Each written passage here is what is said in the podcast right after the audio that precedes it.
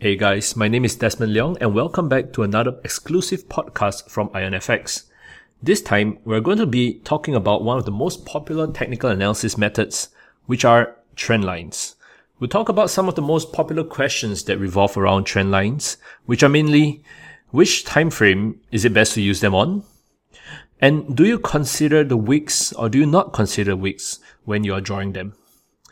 How many touches is required for it to be considered a valid trend line? Is it 2? Is it 3? Is it 4? What markets can you use trend lines on? And finally, how exactly do you trade them?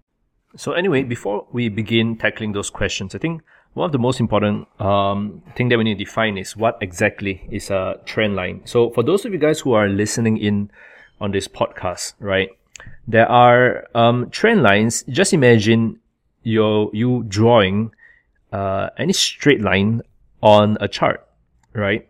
It's not necessarily a horizontal line, or vertical lines, but instead, lines that are sloping up and lines that are sloping down. So those are called trend lines.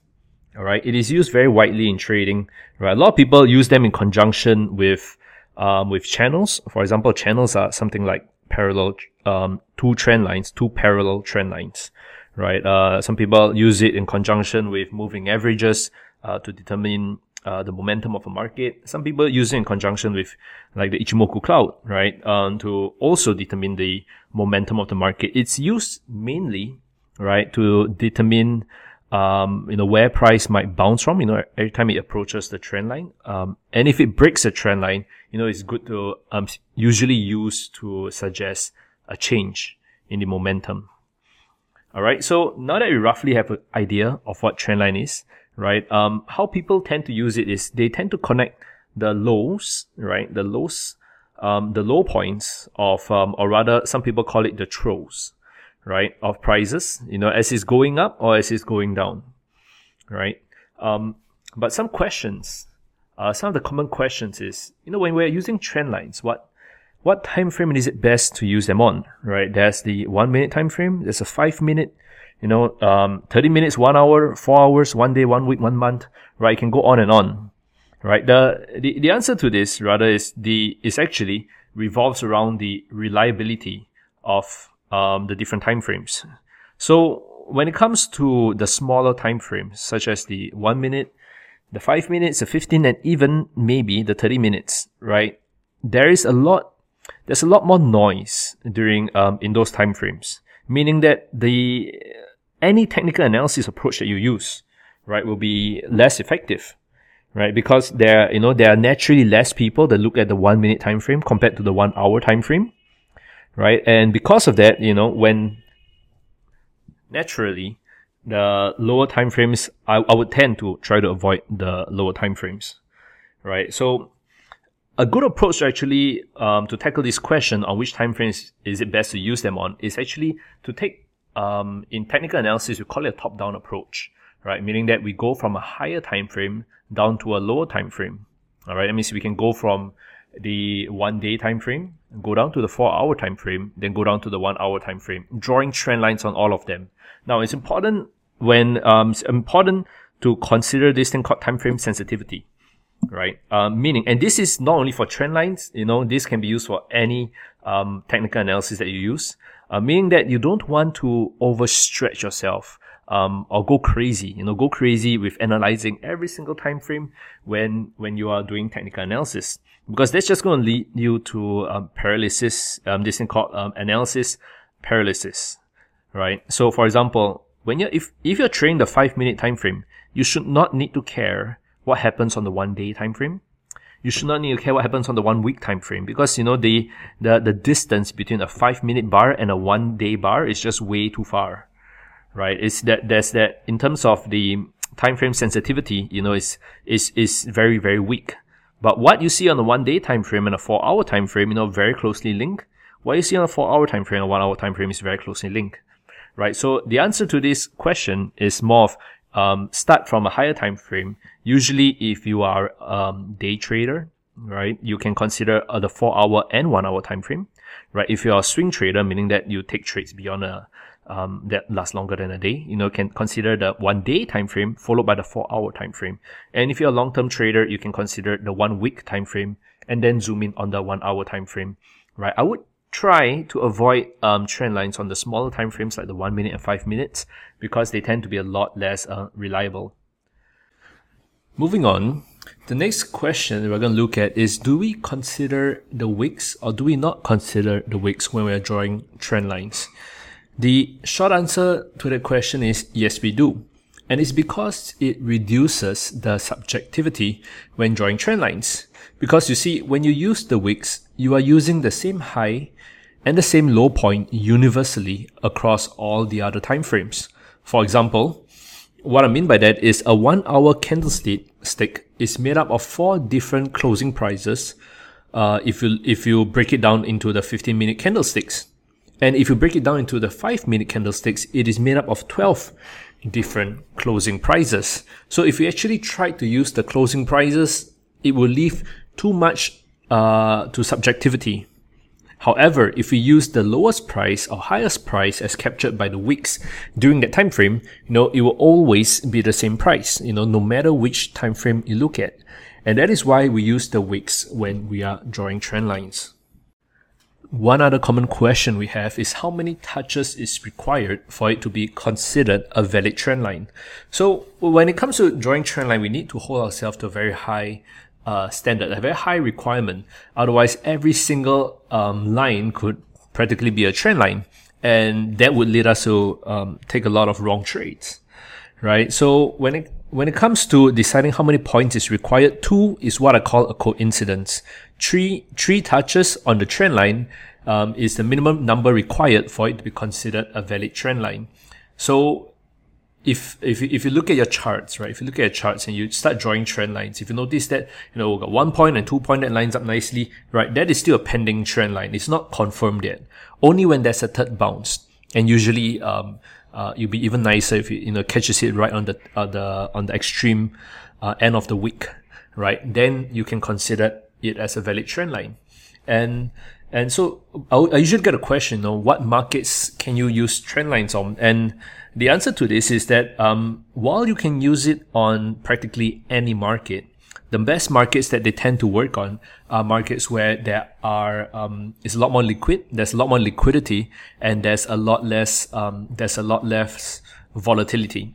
What I mean by volatility is not that it doesn't go up or go down, but rather when you look at the candlesticks, you want to see less wicks, right? If you just try to pull up one of those emerging markets like $CNH or $SGD, right? $ZAR, right? You will notice that there are a lot of wicks when you're looking at the candlesticks, right? That means, the candlesticks are not clean, right?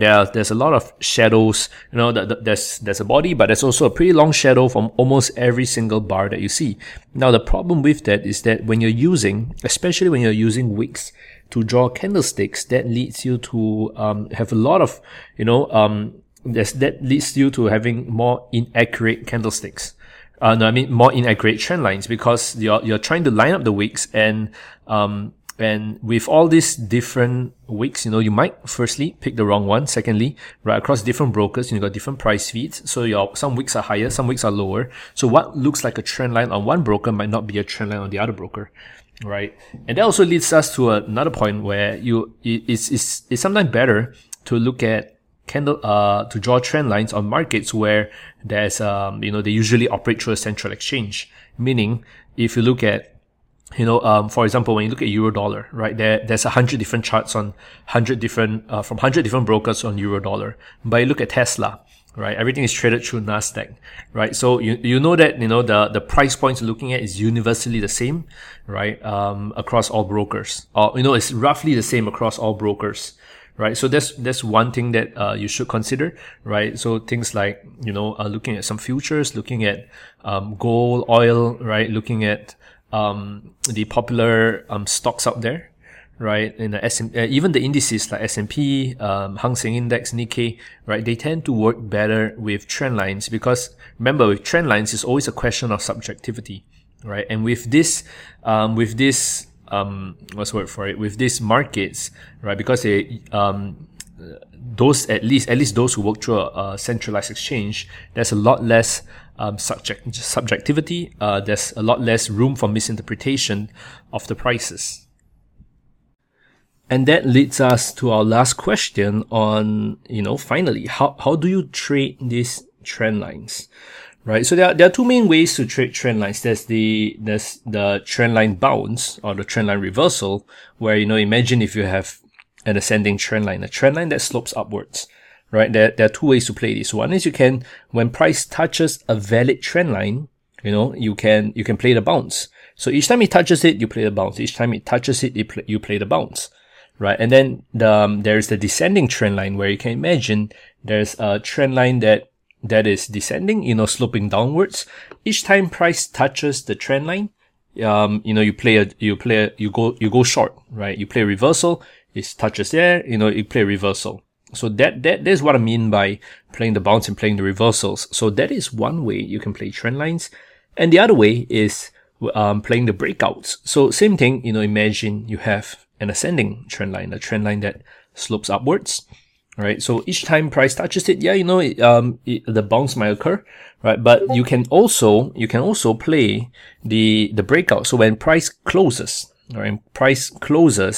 Below the trend line, right? That's an indication that price might be breaking out, right? So in these kind of cases, right? If it's a ascending trend line, a breakout will mean that you go short, right? You start selling because you expect prices to have a bearish, we call it a bearish breakout, and prices to drop strongly from there.